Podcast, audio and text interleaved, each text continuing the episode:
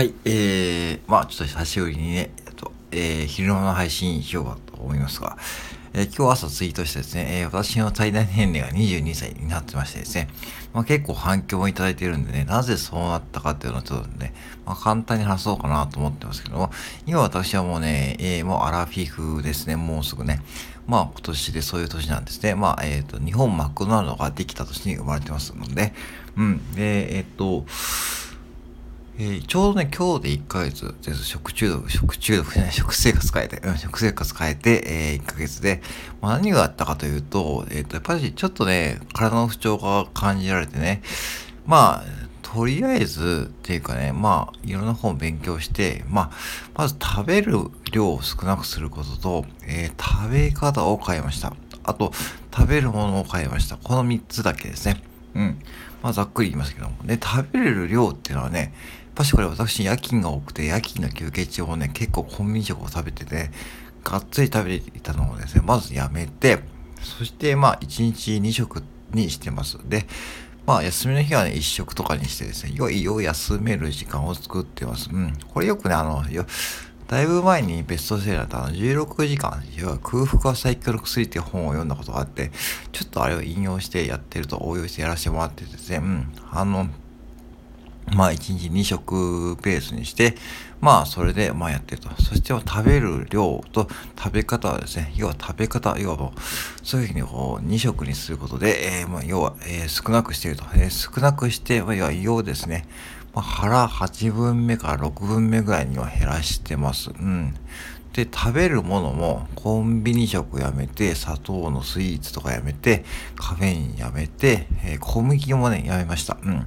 小麦系のやったパンとかもやめました。うん。それだけやってですね。まあ、マイナス4キロ体重減って、BMI が今22です。うん。で、私を見たことある方で、多分わかると思うんですが、身長高いので、まあ大体 BMI ですと、体重が82キロだとそれぐらいになります。うん。あの、確か BMI は身長割る体重割る体重ですからね。うん。そう、それてるんで、で、今22になったんで、まあ大体平均値ですね。まあとは言ってもね、まだこう、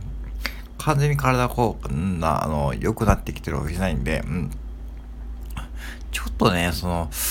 右側の脳みその辺がね、ちょっとジンジンするとかそういうことあるんで、それでも一回見てもらったんだけども、まあ脳みそ自体にはこう、何も影響がないんで、とりあえずやっぱりそういったこう、食生活とか多分そういうのがあると思うし、多分そういうホルモンバランスが狂ってるかもしんないとか言われて、うん、まあそこで薬出しましょうかって言われました言われましたけども、なんかね、まあ簡単なビタミン剤とかね、うん、言われましたけど、まあそれ拒否して、まあとりあえず、うん、まあやってるわけですね。で、あのー、やっぱしね、なんかきっかけがあって、あの、僕のお店のね、パートの従業員さんがね、ちょっと勤務中に、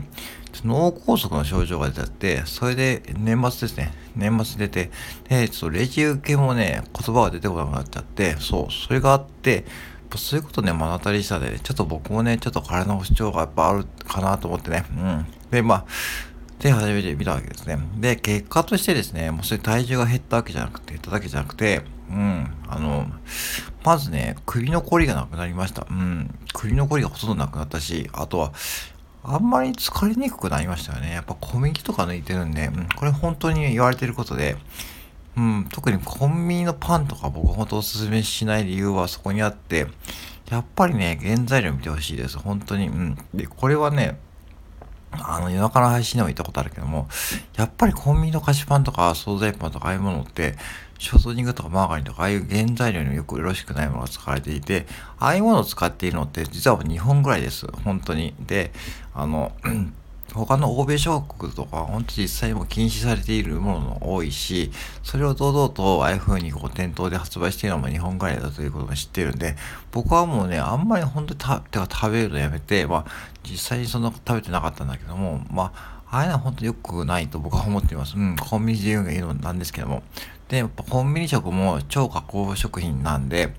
あの、これ1ヶ月になったと思われがちですけども、いや、そうじゃなくて、一応その前の積み上げはあるんだけども、まあ、それちょっと今日は話さないんだけども、まあ、まあ、あの、うん、もちろんそれ1ヶ月でなるのは無理なんで、うん、その前にちゃんと積み上げっていうのもあって、まあ、あの、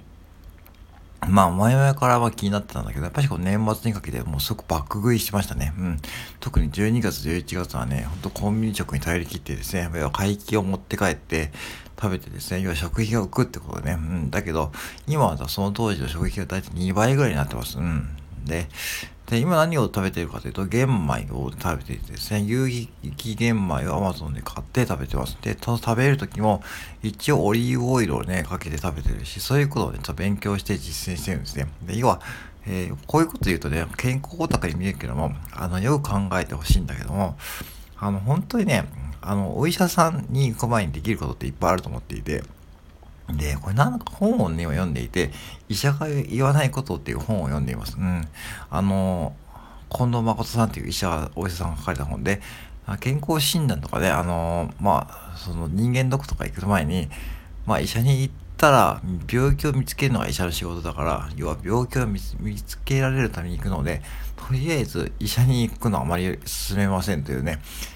あの、慶応技術大学のお医者さんが言っていて、うん。で、保険診療って病名がつかないとね、あのできないから、要は病名をつけるために、こうね、その、お医者さんが病気を発見するためのに、こう、健康診断をやってると。そういうことが書かれていてさ、確かにそれもあるなと思って、うん、それで僕はね、ちょっと、あの、お医者さんに行くのやめて、じゃあ自分でできることないかっていろいろ調べて、まあ実践した結果、まああの、うん、まあ体重も減って、まあ本当にこうね、うん、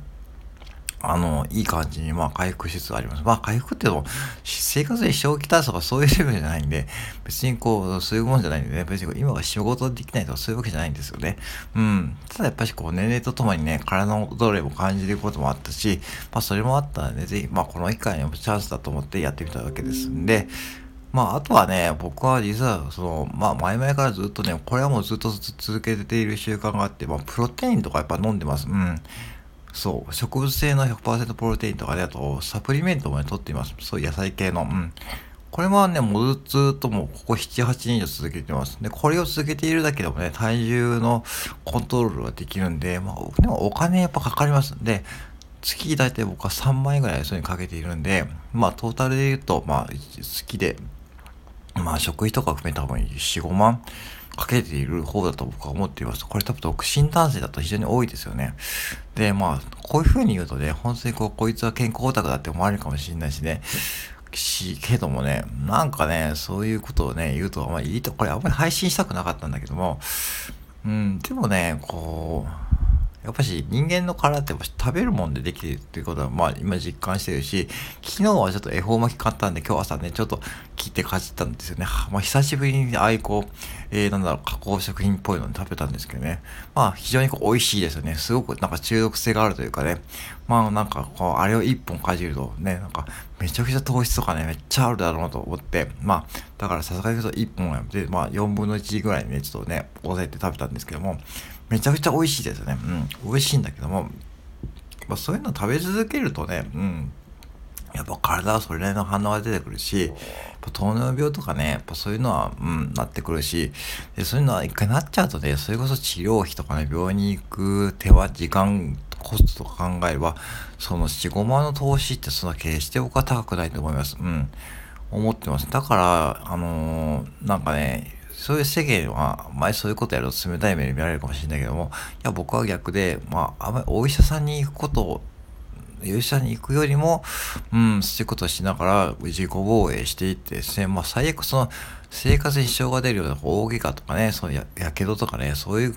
外的な要因で生活に支障がきたす場合じゃない限りはね、なるべくお医者さんに行かずに、まあ自分が今できる、改善できることに目を向けてやっていた方がなんか健全なような気がします。うん。まあでもこういうことはね、まあぶっちゃけあんまり言わないしね、その世間一般にはね、あんまり受け入れられないので、本当言いたくなかったんですけども、まあでもね、僕はこういうふうにやって、まあ一応食費にお金かけて、まあ自分の健康を防衛して、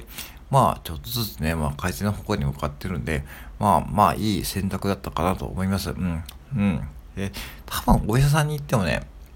また同じようなことやられて多分やられると思うんで、まあね、うん、だからあんまりこう僕は、そのお医者さんを信じてないわけじゃないけども、まあ日本の医療ってそういう側面があることも知ったんで、なるべくこう自分でこれからは防衛しながらね、え、やっていこうと思います。はい、そんな感じで今日はね、えっ、ー、と、朝のツイートからのね、ちょっと、えー、気づきでございました。以上です。